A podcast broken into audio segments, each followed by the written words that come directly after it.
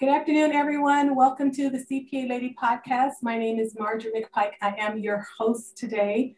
I'm your host of the podcast. Um, I have with me today, usually I kind of go into my spiel, but we have such an exciting topic. We are going to be talking about debt, the word debt, the, the infamous debt that everyone just doesn't like to talk about. So I have with me today debt free Joel. And Joel, I'm going to let you introduce yourself to our listeners. Sure. I, I appreciate you having me, Marjorie. So, my name is Debt Free Joel. Um, the whole point of or purpose of my life um, that's taken its own turn is to help educate uh, minorities, specifically Black people, on how to be better with money. Um, and the way I usually do it, either on my channels or on Instagram or whatever it is, is usually three ways, right? So the first way is through saving, the second is through investing, and most importantly, the third is through charity. Mm-hmm. Um, from an academic perspective, um, I have a bachelor's in applied mathematics and statistics. Mm-hmm. I have a master's in finance, an MBA in finance, um, and I also hold the CFA designation, which is a Chartered Financial Analyst designation. Awesome. Um, all that don't matter. What really matters is that I'm 100% debt free. No student loans, no car payments, no credit cards, nothing. I don't owe anybody anything. So if I can do it, anybody could do it. That's impressive. So so tell tell us about your your debt free journey because you said you don't owe anybody. So it's like some people could have like, you know, very little debt to begin with. Yeah. But what was your journey like? Um, I mean, just typical. Yeah, I mean, it's, it's, basically the typical type of journey, right? You have your student loans um, that you that you've been sitting there with. You have your credit cards, and then eventually, I had a car. Um, but the way it actually all this started, I always say the same thing is that my best friend since kindergarten um, had extra money at the time. Um, they were flipping houses uh, mm-hmm. during that real estate boom. Mm-hmm. So when he had extra money at the time, we were all going out one day, and he came picked me up from my mother's house. I hop in the front seat of his car, and usually when I link up with him, we talk about money. We talk about literally everything under the sun. So when we're talking, he's like, "Yeah, you know, I just paid off my student loans," and a light bulb went in my head. Mm-hmm. And I didn't say nothing for the rest of the night in terms of that. It just it just clicked in my head. So when I got home, it was you know, mind you, we're all out in the city having fun, but this this nagging thought, I was like, that's such a great idea. How did he do that? So when I got home, I made the decision, you know, don't buy the car, don't do this, don't do that, pay off your student loans. Nice. So I had about 30 to I think it's about 30 grand in student loans, and I paid them off you know, after basically beating them in the face, stayed home and just beat them in the face as much as possible in terms of the student loans. After that was done, I remember seeing him about a year later, sat in the front seat of his car and said, "You know, I paid off my student loans, right?" And then it, from there, it just took off. So then, um, I was able to move. Then I bought a car. I financed the car. Then randomly one day, I'm like, I'm done paying the car. You know, paying these payments every single month. Paid off the car.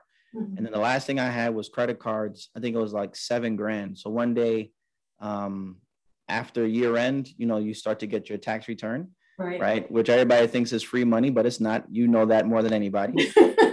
right? So it's not free money. For everybody that's watching, a tax return is not free money. That is your money, and you basically lent it to the government with no interest. Yes. But I'll leave it alone. That's it. So That's it. Um, I remember I got the tax return. I put some more money on it, and I remember sitting in my apartment, you know, borderline in the dark, paid off that credit card, and I was like, "This hurts." And then from that day, I started to realize that our emotions are built towards a way from that we think it's normal. Um, it wasn't until like the month after I started to realize, yo, I don't owe anybody. Mm-hmm. This is before creating the channel. This is before having conversations with people. This is just me living my life. Right. Um, but that's basically the debt-free journey. It started off. I always give my best friend credit. He was the one that started, and you know, he basically said that he lit the fire, and I poured the entire gasoline bottle, right, and just took it from there and just started running with it. So, so you said this hurt. So was it the hurt because you you spent all of your t- income tax refund, right? So you didn't have any right. more, or was it the hurt of I don't know? like, You're departing with money that you would normally keep. Mm-hmm. I guarantee you, for the majority of people who are watching this podcast right now, if they have credit card payments, the majority of them can pay off their credit card today if they wanted to. Mm. They choose not to because they'll they'll beat up their savings. Right. Right. So right. let me help everybody who's listening. You don't mm. have a savings if you have debt as well, like that. That's a bar. You, don't.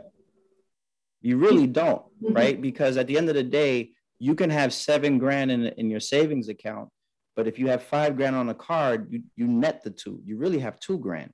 Right. And a lot of people don't like going through that process of, of remember, you're giving money away that's not going to please you. We're, we're by nature, by humans, we want to be, you know, we, we want that acceleration of, of stimulus, right? We want to buy something, Amazon packages all over the place. Right. But when you pay off debt, there's you've you've already bought it long time ago. Right, right. So now it's like you're paying for something that you probably enjoyed that you don't even care about anymore.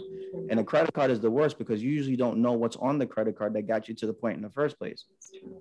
That's It's true. usually the worst types of debt, right? You're st- like the degree right behind you, you can point to that and say, yes, I know what got me to that, right? I the CPA, I know what got me that. I know what got me through school. I can see the payment, I can make the payment. The car, you can go outside and see it. The Right. credit card, that's accumulated over the years. You have no idea what you bought. That's true. That's true. And then not just that, but you know, you're paying for something multiple times because of the interest rate that you're paying, Yes. right? It's not Yes. just a cash purchase. Yes. And uh, again, to everybody in your audience, do not be fooled by these people who said they're going to give you cash back. Right. You- right? Think about it. Yes, they do give you cash back, but you have to think about the behavior behind the money. Why would credit cards companies, whose primary purpose is to lend you money, give you money back? Right. Th- There's no, they're not doing this because they're trying to help you. Statistics show that you're more likely to overspend when you use a credit card Mhm. right? So the statistics have been showing this for decades now. So that's why if you notice, especially where you are, maybe in Southern Cal, have you realized that people don't even take cash anymore? Right. They don't. Right? Think about the last. Think about the last time you went out. Right? You went out with your friends, went out with anybody. Usually, everybody puts a card down. Mhm. And what statistics show that you're more likely to spend using that credit card, even if you pay off the balance every single month. Right. I- right? They're gonna make money off of somebody else who's overpaying Mhm. and not being able to um, pay off that debt. Because all it takes is that one month to mess you up, right? Right. That one month where you can't afford it, and then they hit you with that interest, and then it starts to compound. That's true. Very true. Okay. So what so your debt-free journey, it wasn't it wasn't like, okay, I'm gonna total up all of my credit card debt and then go at it. It was more Exactly. in stages. Yeah, Okay. I did it. I did it before learning about the debt-free community. I did it before learning about Dave Ramsey. I did it before all that. all of I didn't know what that journey was like. I knew I was going through it, Mhm. But I didn't know if there were specific steps and debt avalanche and you know the debt Right. snowball. You know? Snowball. I just knew get it out the way, Mhm. right? Get it out the way, pay it off as much as you can, sacrifice whatever you can to get it out the way. And plus, I'm a math guy, right? Mhm. So because I have a background in math, I know when I'm being charged interest. Right. You should have saw my face when I when I paid off my credit card and they still sent me a bill the month later, because your interest is charged from the prior pay period, not the current month. Mhm. So for every- yeah, exactly for everybody watching, when you pay off your credit card this month, you still owe interest from the month before. So they'll still come and get the money one way or another. Right. It took two, I think it took two cycles to pay off your credit card fully because they're still charging you interest on the prior period. That's a good point. So if someone is, is trying to pay off their debt, they should should include like an extra month's payment when they make Right. that final payment, just to kind of take care of that. Because you have to pay the interest. Mhm. right? So, for example, if we're in June right now, when they send you your bill, I think they're saying the interest for like April, Mm. and then next month when it's paid off, the, you know, you pay off for May, and then whatever's left over is for June or something like that. I had to call American Express. Wow. I called them right on the phone, and I remember talking to the lady, and she was really polite about it. She broke it all down. She was like, "Yeah, technically speaking, you're paying interest from the prior period." So I think that's what a lot of people tend to forget. And what happens is it compounds over time. You know, 20 something percent interest. It compounds over time, compounds daily. Um, and then you just get into the habit of making the same minimum payments. Maybe you put a little bit extra. You Mhm. feel good about yourself, but it really doesn't go anywhere. It doesn't. It doesn't do anything. Um, so yeah, I mean, for me, it was never. It wasn't just a full blown journey. Like you know how people put everything down. I just knew I hated debt. I hated owing people, and then I just went from there. Just went from there. So how many years has it been that you've been debt free? I think at this point, what year are we in? 2021. Mhm. I paid off my car. I would say 2017 ish. Yeah. That's awesome. So four years being debt free. Right. Yeah, I would say about three. Yeah, would, actually, I'd probably say three. About that, about three. Yeah. So, what do you find yourself doing with the extra, the money that you are paying for your debt? So, what's been your strategy? Yeah, I mean, so for me personally, after the debt's been done, um, you, you remember you have extra cash, you can do what you want now, right? So my savings is already, you know, built up from a six months perspective. Anything over six months goes to my regular investment account. So I've been investing long before the you know the, the ramp up that you've been seeing over the last two years i've been investing for roughly 10 years now 10 to 12 years so um you know i take that extra money and i put it into like a mutual fund ETF and then it, that compounds over time. Um, but most importantly, and this kind of goes to a shock with people, I donate like hell. Mm. Right. And it, when you donate money, you don't have to necessarily donate it to a church. Like I'm Catholic, for example, so I do donate to the church. But where you can donate is not only just for the church, but you can donate to your family. Right. Right. So one of the cool things I tell people, or family and friends, so one of the things I tell people is imagine if you're debt free and you have extra money on hand. Mm-hmm. How many family members or friends can you help? You help. It's true. Right. Quietly. Nobody needs to know. Mm-hmm. Right. PayPal and all this kind of you can do all that quietly and no one would ever know that you're helping people. Mm-hmm. And then you can help them get out of debt. Right. Right. So, right, so that's so you're building generational wealth that way by helping your family right family friends. themselves. Right. Exactly. And then when they get to that point you tell them look go do the same thing for somebody else now. I like that because a lot of times people you know generational wealth we always talk about it and we think about it being just the lump sum of money that you can leave to your your you know your beneficiaries the people that are going to inherit it but it's not always like that. So that's a very good way to do it. You're helping the generations that are coming behind you by just helping them to be financially secure. I'll take it a step further. Your generational wealth starts with your education. Mm. okay. It doesn't start with your money. Okay so so touch on that one. Right? You're you're you're your educational your your financial wealth your generational wealth starts with education right? You have to learn about money. You have to learn about your behavior. You have to learn about what it makes to invest. You have to learn about certain things. Don't just depend on people all day long. Mm. and i think from an educational perspective you have to learn about yourself. So i read a ton of books. Mm-hmm. so everything i told you guys you know mba all this kind of stuff most of the stuff i learned in personal finance was outside of school Right. right. What's the thing that they always tell you? I wish I knew this in high school. Right. Right. right? Well, the books have been there. Mm-hmm. We just never read them. Never read them. We just never read them. The books have always been there. People for hundreds of years now have been putting on paper how they got rich, how they got wealthy, how they managed their money, and nobody read them. So back in 2017, I can almost remember the date. It was uh, June 30th, 2017. I started reading. I started getting into reading and, and, and listening to certain types of uh, motivational speaking and, and, and how to educate your mind. But your finances start with your education and it also starts with your behavior towards money. A lot of people are scared about money. That's why people tell you don't talk about the, the three major things, right? Don't talk about religion, politics, and money. Right? It's the reason why is because it causes conflict. There's a reason why um, when I forgot the name of the institute, but when they talk about stress, right, and they talk, they start to rank stress every year. Money is top one or top two every single year. Wow.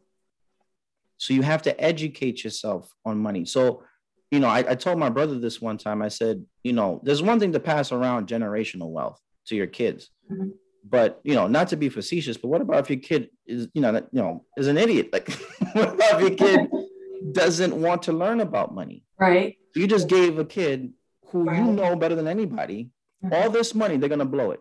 Mm-hmm. You have to teach them ed- educationally over time how to manage the money. Mm-hmm. mm-hmm. I like that. I like that. And then you're teaching them your thought process as well. I, I actually had someone else on the podcast and she mentioned that about um, the the intangible part of generational wealth, which is like yes. education. You're teaching them your beliefs, your, your why you did certain things. So I, there's I a like discipline. That. Right. There is a rhythm to this. There is a mm-hmm. severe discipline to getting out of debt, to getting your financial life in order. Have you noticed that?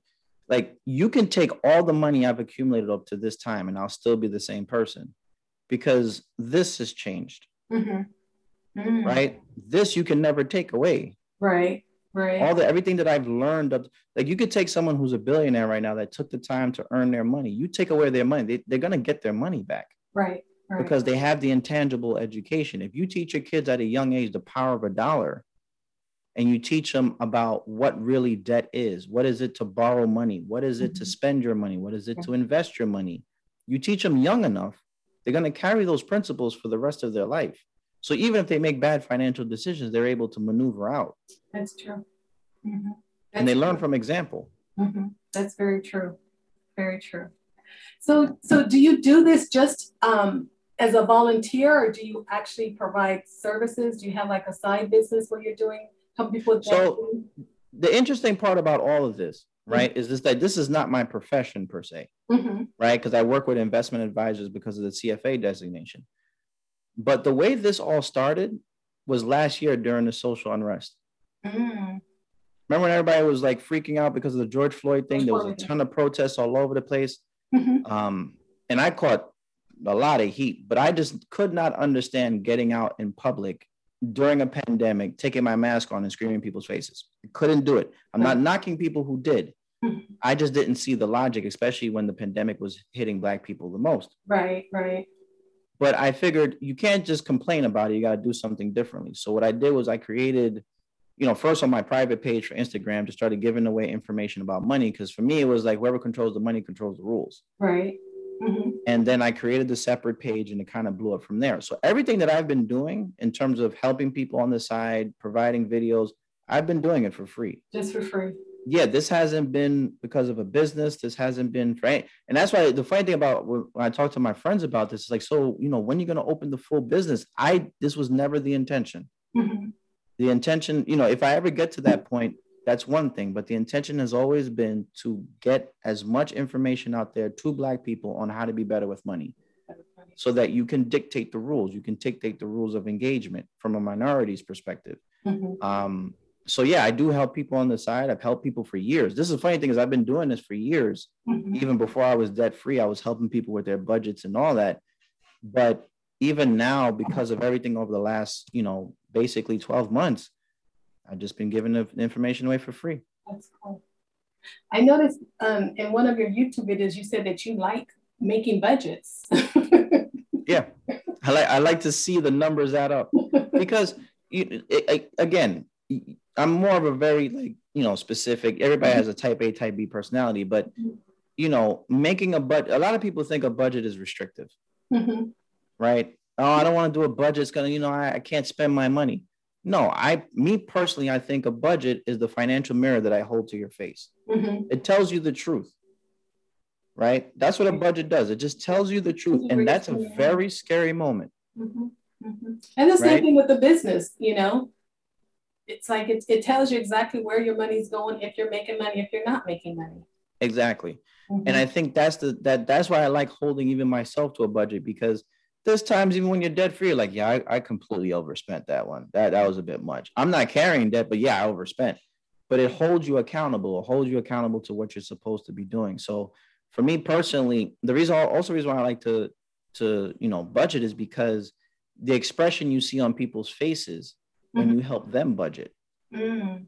See, when you help people budget, they come with the high numbers, right? I, I guarantee you, the people in your audience, when they do budgets, they have all the major items. Right. Right. They have the rent, they have the mortgage, they have the car payment, they have the student loan, uh, they have the cable bill, they have their phone bill, and it just after that is done. Mm-hmm. So when they do that budget, like you have three grand left over every month. How are you? Like, how's this happening? Right. What you realize is the small things.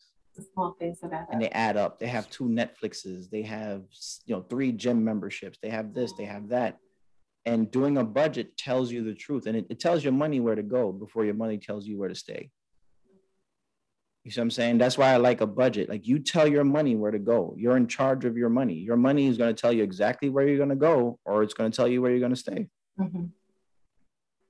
so when you start working with someone um, with their budget what i know it's kind of like review your past um, bank statements and things like that. But do you just do you just do like an Excel spreadsheet? Do you tell them to just kind of write it down? Well, I usually have like a template that I created myself that I've always used for myself. So I kind of just like apply it to other people. Mm-hmm. Um, but one of the first things I do is I try to find out what you're like, what is this about? Right. like, why are you here? It always goes back to the why. It's Why? the why. Yeah, because something triggered you. Mhm. Why are you here? It, oh, it's because of a wedding. Uh, it's because of a car. I, I just don't like how I feel. Something's not right. I feel like I will never have money. Mhm. You know, one night I'm sitting there crying in the middle of the dark by myself because I don't know how I'm gonna pay for everything. These are all things that I've heard over the years. Right. And usually the why is is what you're looking for. Because the the thing about budgeting, the thing about personal finances, the numbers, it's pretty easy. Right? It's just subtraction, adding, maybe you have to multiply once or twice but it's pretty it just put all the your income at the top all the things that take your money away at the bottom you come up with a number Mhm. and then from there you can figure out a strategy but the problem is that you start to look at people's why because the why is what keeps them going Mhm. right when you tell someone who has 50 60 100000 dollars in debt of student loans for example and you say look man this is going to take 10 years roughly to pay off at this pace they can do it for a couple months but then you start to lose the the reason you start to lose the why and, and i think everybody should have that purpose of of trying to do it. I'm so you know i'm extremely sympathetic to those type of things because imagine you're you're sitting there you're budgeting you're working hard you've restricted some of your purchasing power and you got to do this for 10 years you're going to be mm-hmm. miserable. It's a long time. yeah so you try to make a little bit of breathing room in people's budgets so they can try to enjoy life but that's why i start first. Even before the, the finances i want to know the why. The why. yeah Everything starts with the why. Yeah. Everything starts with the why. because then you can remind them that later on I know. I know. It's it's that word, and I I probably shouldn't put this on camera, but it's like I just don't like the details. For me, yeah yeah it's like Because- I know there. The bills are paid. It's like I just don't like to sit there and do it. and you know what it does because the details show you who you are. Mhm. It's the details right? From an aggregate perspective you can say income minus expenses i'm done. Especially from an accountant's forget about it right? You can see Right. it income statement done over. But when you get into the details is when you start to see what are you exactly spending money on. Right. and then you have to go into the bank statement now.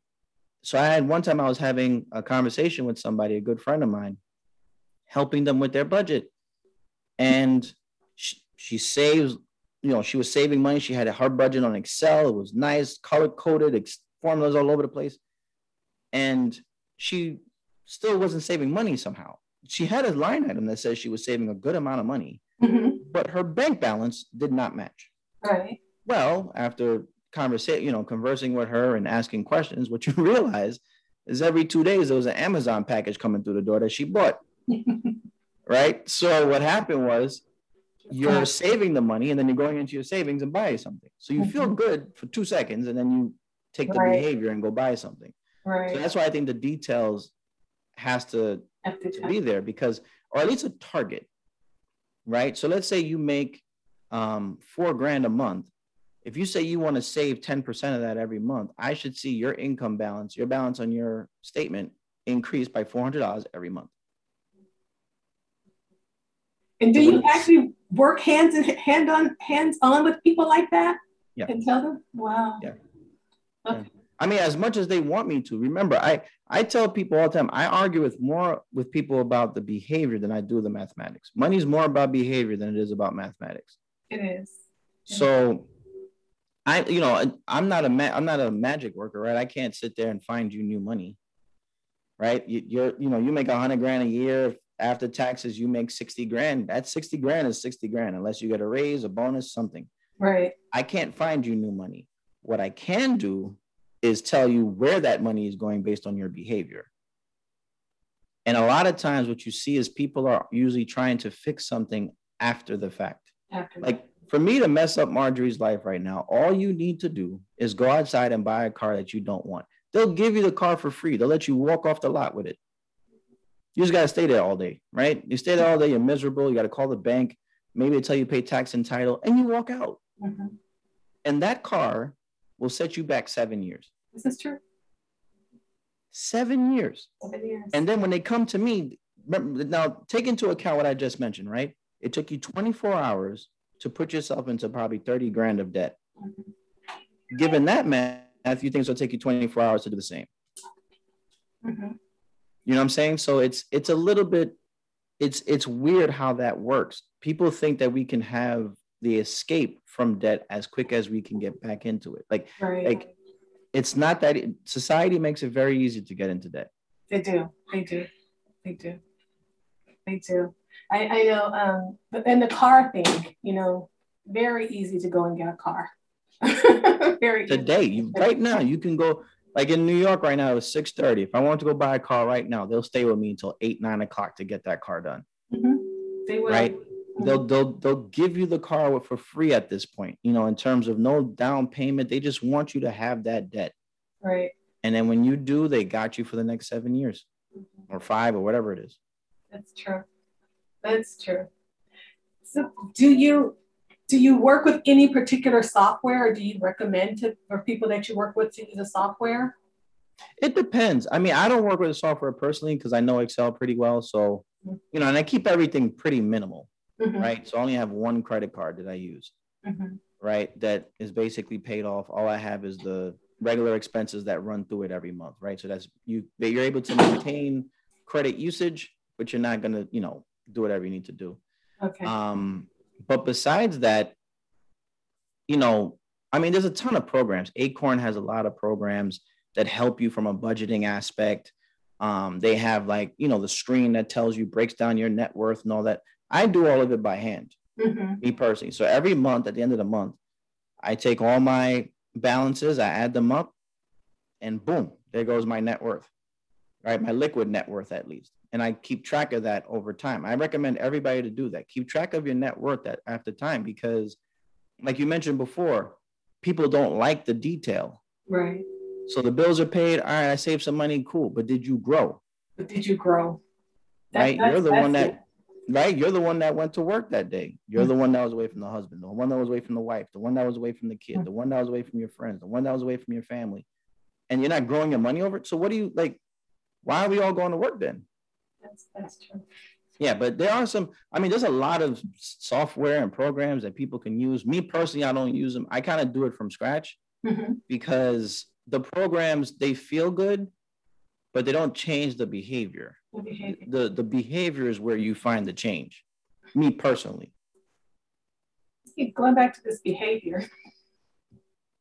Yeah, I mean, behavior it, mindset, behavior mindset, and that that translates to anything you know, whether Literally. it's personal finance, whether it's business, whether it's um, taxes and accounting. And I should probably kind of ask that question too is like, do you find um, people that you you come in contact with, are they up to date with their taxes or is that like another area that they fear?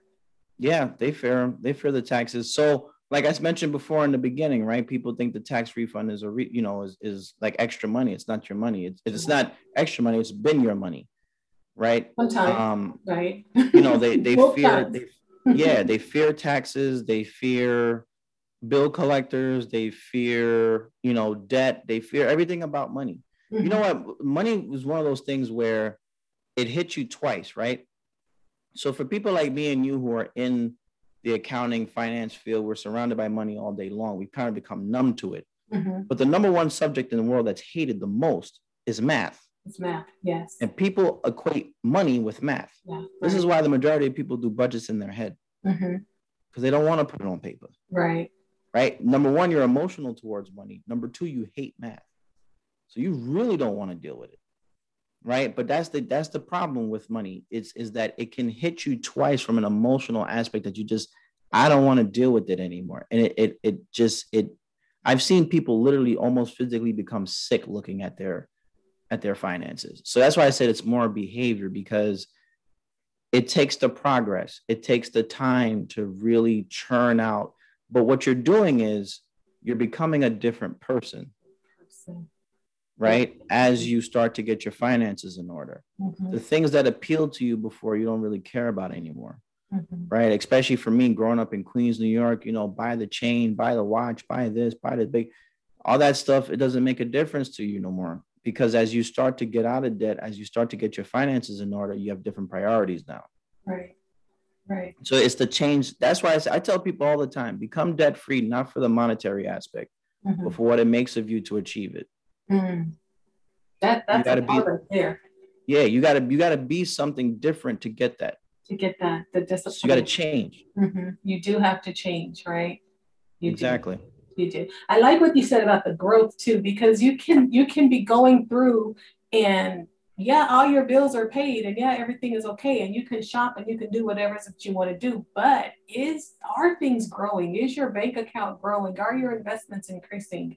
You know, what is the the growth that's happened? I, I always said um when you stop growing, you die. You know, or lack yeah. of growth is, is death. You know, so it's like if you're in a situation where there's no growth, it's like what are you doing? You're just existing, right?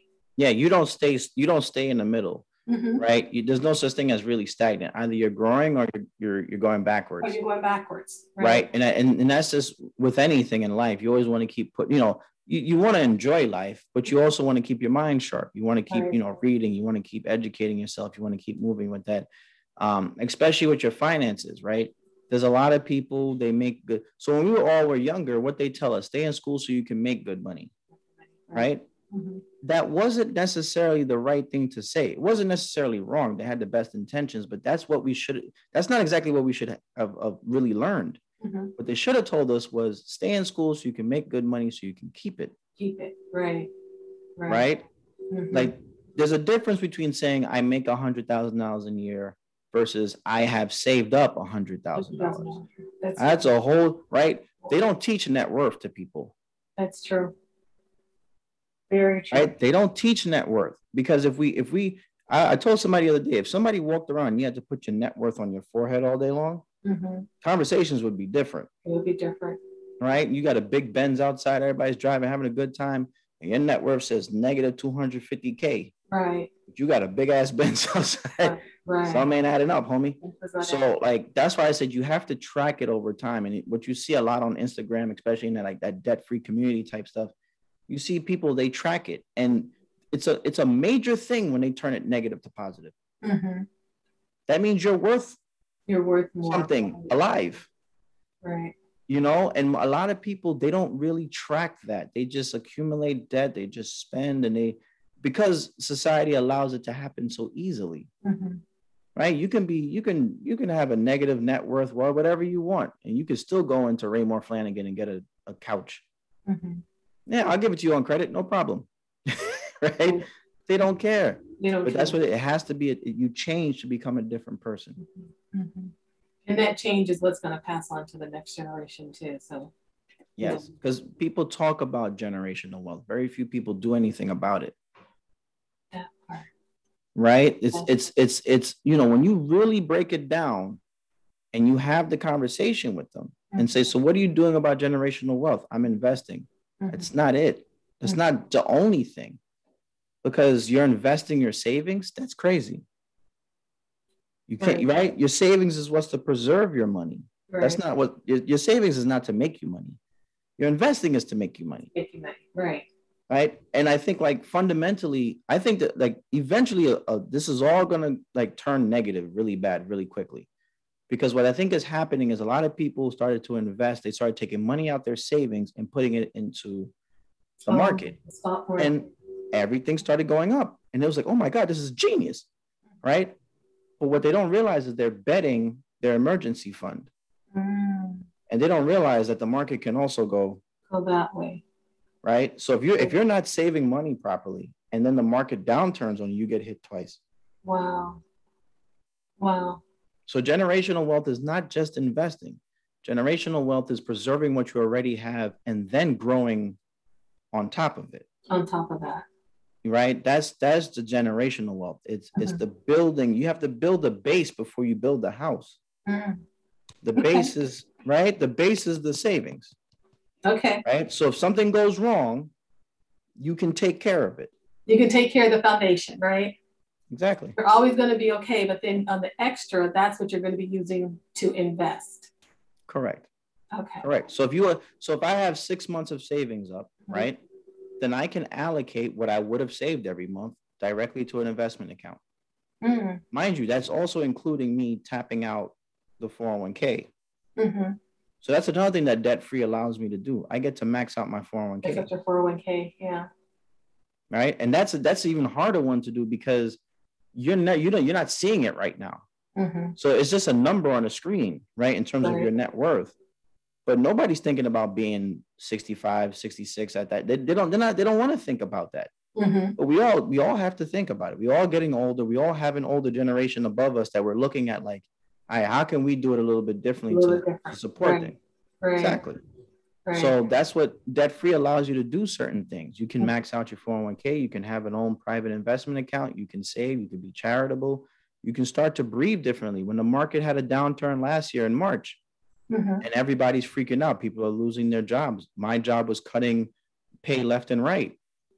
I was able to withstand it almost without a blip on the screen That's because awesome. my six months was already there. It was already there. Yeah. Right. And that's before touching my investment account. So that's what I mean. It's it's that gen- real wealth is built on that foundation. It's it's uh it's the expression is called Murphy's law. Mm-hmm. Right. Anything that can go mm-hmm. wrong will go wrong. Right. Right.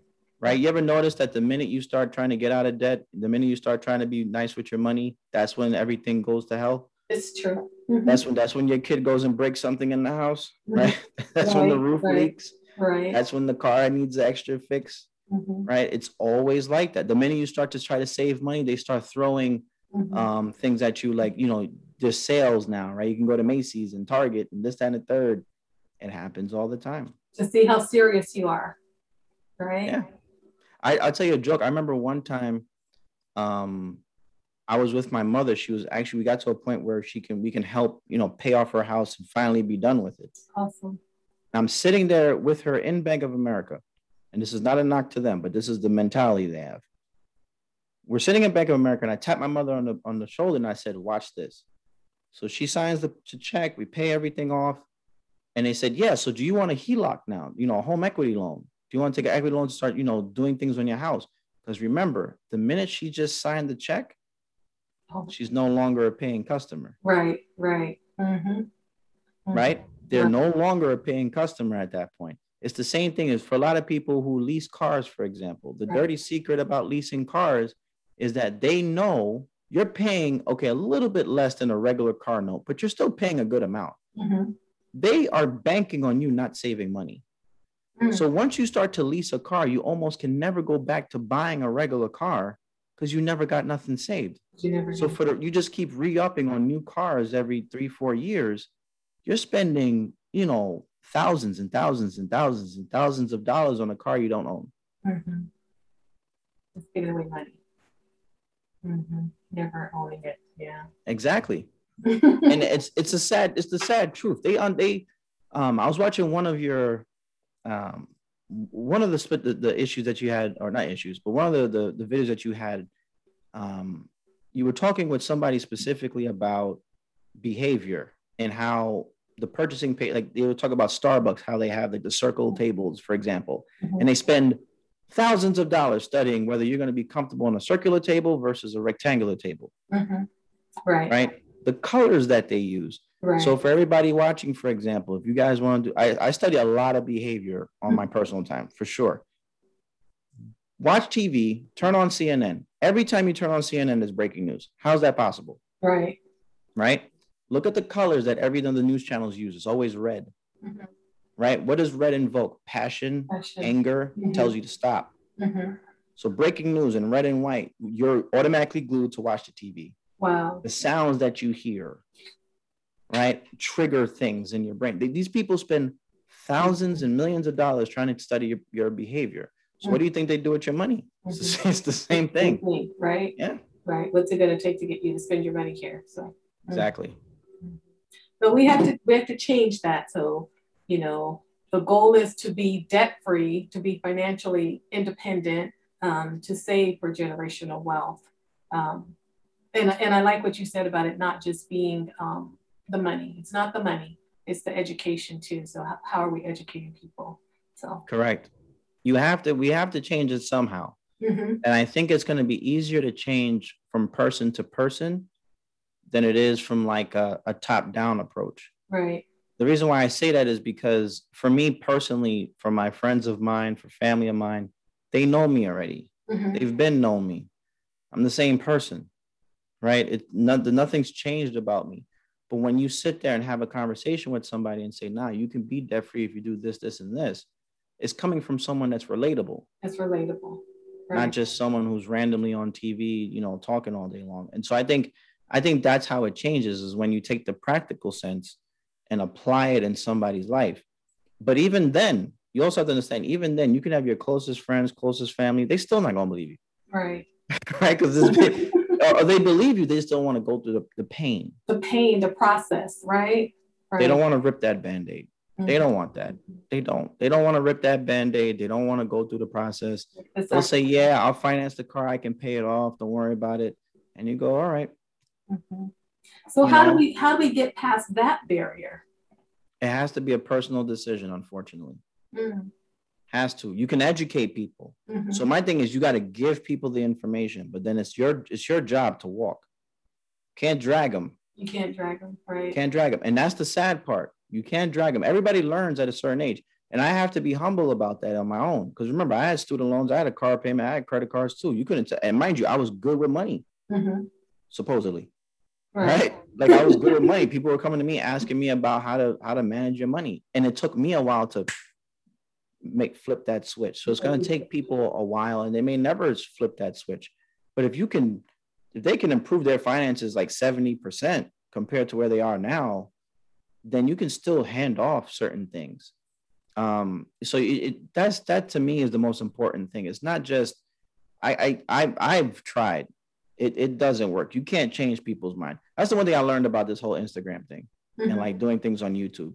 I can sit here and blow a bunch of hot air, and whether they listen to me or not, I have no idea. Right. Right. right? Versus trying to tell someone and, and force someone, it just doesn't work. So you can mm-hmm. just give the information away, but it has to be a certain level of personal conviction to want to change it. Mm. But you can give the information away though. You can give the information away. Yeah. So what, what people say all the time is, I wish I knew this in high school. Right. Well, what's stopping you now? What's stopping you now? Very good. So mindset, you have to have a why. You have to do a set a budget. Correct. Look in the mirror at the details.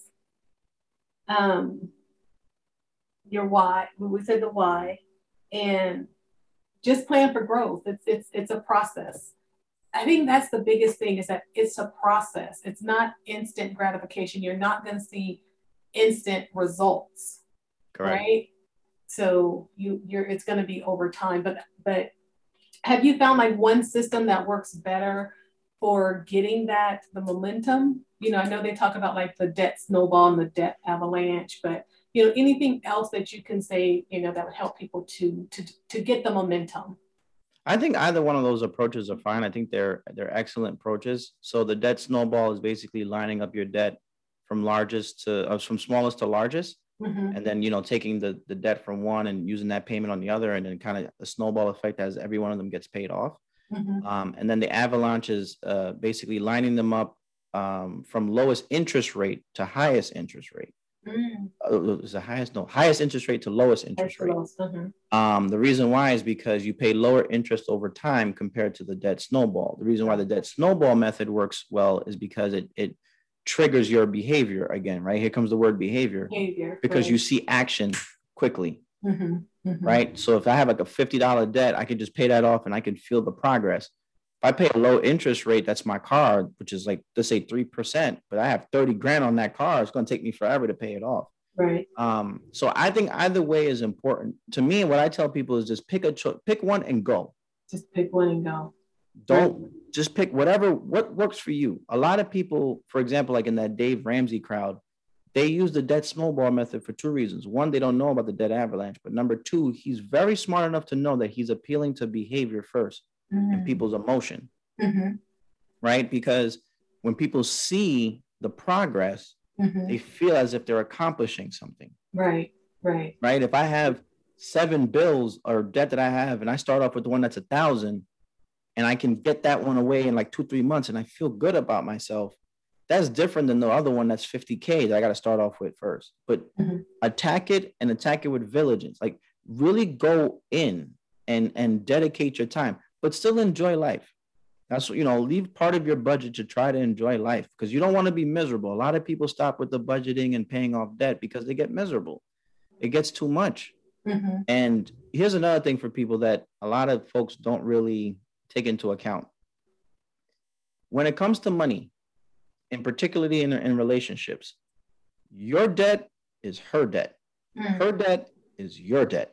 Mm. So if you start a debt free journey, right, that means you and your husband, right, are now on this journey, right?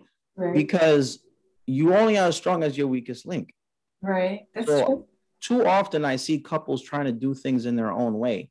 And that's the one. Money is a very big contentious topic in a marriage, in a mm-hmm. relationship. Trust me, I know this. Mm-hmm. Right. I know it firsthand.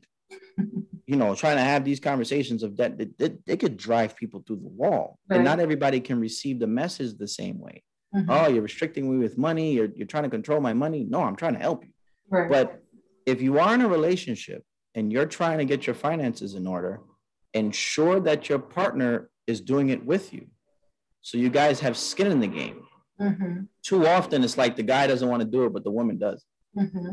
It happens so often. The guy's like, ah, I don't want to deal with this. You right. read in books and all this kind of stuff. I just, men are wired differently to just go and get money mm-hmm. and flip money. Women know how to preserve they're naturally in they, they on average right just as an average mm-hmm. they know how to preserve right. and they know how to think ahead mm-hmm. as it pertains to finances men on the other hand they want to flip that money today so you have to make sure both are on the same on the same page so what's a tip that you can recommend if, if you're not so the first thing i think you need to do is you have to open up the level the the the area of communication you have to open that up Mm-hmm. Um, so a few things I recommend to people, like so, for example, if let's say you're a woman and you're trying to talk to your husband, or you're talking to your man, you're talking to somebody you want to spend the rest of your life with. You know, don't talk to him about money right after he comes back from work. Don't do it. Mm-hmm. Don't talk to him over liquor with it. Don't talk to him while he's trying to watch football, basketball, whatever the case is. Don't do it. Mm-hmm. Take him outside of the environment. Mm and casually talk to him about what his financial goals are. What do you want? Right? Remember, it's the why? Mm-hmm, the why. What do you want? What are you looking for? Yeah, you know, I want to leave my kids this, down, and third, and then work backwards. Mm. Because what happens is if you can slowly and calmly, and it's not going to happen on one conversation, by the way, right. just caveat. But if you can work slowly backwards and show them, hey, look, if you want this, well, you got to do this, you got to do this, you got to do this, and we got to start here. Right. Then it starts to kick in. Right. It starts to kick in. And then if they you lead by example, mm-hmm. right? They see you reading the books, you talk to them about the books, you see them watching the videos, you talk to them about the videos. You try to make it inclusive. Mm-hmm. Do not, under any circumstances, try to force the issue, though. You can't force. Remember, a lot of people think about it, these people are married, they're having sex, they're doing all these types of things. But when it comes to money, that's yours, this is mine. I don't want to hear it. Mm-hmm. So there is this constant push between people to say, this is my money, that's your money, leave me alone. To bring someone, two people together to say, this is our money now. This is, it's different. These are our kids. This is our house. This is this, and a third. But for some reason, when it comes to the money, it's always separated. So you have to try to bridge that gap as much as you can. And I think you do that slowly. You have to do it. You, if you try rushing it overnight, it's not going to work. That's very good information because a lot of times I know, um, you, you know, like you said, it's, it's husband and wife, different communication styles, different money styles. So yeah. being able to bring that together and to know how to do that because it's, it's challenging to to go forward when you're not both on the same page. Correct. And you can and you can grow when one's not growing with you. correct. And you can try to find a a, a mediator, someone mm-hmm. who doesn't take any sides mm-hmm. to help. Like I've done that with people where you you don't take any sides and you just try to call a spade a spade. Mm-hmm. And you know, sometimes it helps the guy kind of see it. Men in general, right? And I said in general, I don't like using overgeneralizations, but in general, we don't like asking for help. Mm uh, you know, one guy doesn't go to another guy asking how you get the money. Right. We want to be the one. We want to be the plug, right? Right, right. right. We want to be the ones to get the money. We want to be the ones. We have pride. This and the third. Um, and even in women, sometimes too, you don't want to ask people for for for help and this and the third. So you got to figure out what your partner's you know they sometimes they call it love language but you also got to you know talk about your partner's money language. Money language yeah. Right? What how do they speak about money? Mm-hmm. and a lot of time people speak about money in fear. Right? Sometimes the aggressiveness behind your money language is probably fear. Wow. and remember a lot of these people did not grow up with any money. Trying to instagram it. No no no worries see if it comes out. Um, okay, very cool. So, anything that you want to leave? We've, I, we've talked about a lot, you know, personal finance, budgeting, um, investing. Just so, what what are your goals for the future? I mean, for me personally, again, is to keep educating people as much as I can. I think um, Robert Kiyosaki, the guy that wrote Rich Dad Poor Dad, mm-hmm um, I remember in his book, he mentioned, I read it recently. I think he said, you know, most people have a profession and everybody should have like a business. Mm-hmm. Sometimes they're the same, sometimes they're different. different right. right. A profession is what pays you money. Your business is what's going to make your money make more money. Right. Right. To me, I would add the third. Everybody should have a purpose because your purpose is what's going to drive you mm-hmm. after everything. So for me, my purpose is always to educate, um, you know, black people specifically, you know, minorities in particular, but just black people on, on money. But for me, my goal is the next stop is hopefully to buy a house. So I'm in Brooklyn. I'm in an apartment now. Mm-hmm. Um, but hopefully is to buy a house. But again, because you read the paper, you read everything. I read the Wall Street Journal. Hell no, I'm not buying a house now. No way. right? The price is 20%. I don't care about the interest rate. Y'all keep the interest rate. I don't care. It could be 7% by the time I get a house. Mm-hmm. I'm okay. I'm out in seven years. Right as far as I'm concerned. Seven years. That's how I see it. Yeah. So for me personally, it this is again, I hold and I'm hoping this happens. Mm-hmm. But the way that I want to buy a house is that I put enough money down mm-hmm. so that I can get a 15 year mortgage. Mm-hmm. So that whatever I'm paying now in rent, right? Let's say I'm paying 1800 here in rent, I don't pay more than that in mortgage, taxes, and insurance. Right. Okay. So my lifestyle doesn't change, right? right. It has to be a 15 year mortgage. I'm not doing 30. Mm-hmm. And I have to have a plan to get out of this mortgage in seven years. Seven years. Okay. Gone. And I'm out the game. So, I mean, that's what, if I was going to leave with something for everybody, I would leave this. Make sure that, and this is not a quote from me, it's actually a quote from the richest man in Babylon.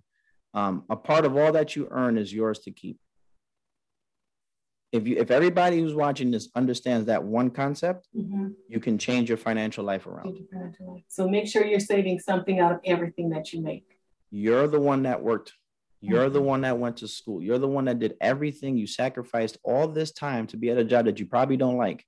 Mm-hmm. Make sure a part of all that you earn is yours to keep. It's yours to keep. Okay. And then I have a question re- regarding that. I know that's supposed to be the last one, but do you do you recommend any particular savings plans or investment plans that are good for um, people that have limited amounts or lower amounts of money to invest or save? So the first thing, is automatic savings plan. Yeah, I think automatic savings plan. So like, this is where you know yourself from a budgeting standpoint. Maybe you're not the type person who likes to move money every month into your savings. I do. I like to see it move. Mm-hmm. Maybe, you know, but if you can have an automatic savings, that's great mm-hmm. because it does the job for you. The only way you can know how much you can save though is you need to do a budget first. right? Like that's the only way. The only way you know how much you can save is to do the budget first because the budget's going to show you what you can afford. You can afford. Right? So you can be like, all right, I can do 200. Okay, fine, but maybe you can do more. Maybe you can't do 200 you when you put everything on paper. Well, I always try to tell people, you know, I don't care if you save $25 out of a paycheck, save something, you know, yeah. and you can go and you can set up like, um, uh, was it a Capital One 360? I think it is. You know, you can set yep. up that account. You get paid on the third. You have your $25 come out on the fourth. Correct. Right. And even if you're not budgeting, you're still saving something. You're not spending Correct. everything because you'll figure out a way in order to get that $25 back. Correct. Correct. And then over think, time, it'll kind of build up some momentum, and then you can, you know, even if they're not yeah. Hurting, it's still something. Right? Yeah, I mean, you could do something, right? something is better than nothing. Right. One thing I will tell people though, right, is that twenty five dollars, right? Because we're math people. Mm-hmm. You start to work out the number now. and you say, all right, you're saving this percentage of your money. When they Right. see it's less than 1%, Mm, that's when it starts to get shaky, wow, that's a good point. Right? Because think about it, right? If- let's say you make four grand a month Mm-hmm. and you saved 50 bucks, Fifty bucks, right? you make four grand and you saved $50. How? Right now, you just like you could have three kids, you could be a single mom, single dad. It could happen. No questions asked. Say whatever you can. Mm-hmm. But if you did it just to build the momentum, after a while, you want to you want to start upgrading yourself Upgrading. because you're realizing this is not going to be. You're not going to remember your financial goals. This ain't going to be able to buy your house. Right. Not Right. at this pace. Mm-hmm. It's not going to be able to buy that car that you want. It's not going to be able to give the kids the college tuition that they want. Mm-hmm. It's time for you to elevate. But if you want to start with something, start with something. Get into the habit of seeing part of your money being deferred later on. Later on, later on, yeah. But I like the percentage thing too. You know. Yeah. So I always use 10%. 10% is is the number. I mean, you can look at it biblically, right? It 10% was always the number for charity. It's 10% is an easy number. Mhm. Um, like I'll, I don't know how, how much time we have, but um, the 70 30 rule was a, a, a, number, a rule by Jim Rohn that was a motivational speaker back in the 80s. Mhm. And what he said was that you live on 70% of what you make, the other 30% you allocate evenly to savings, investing, and charity.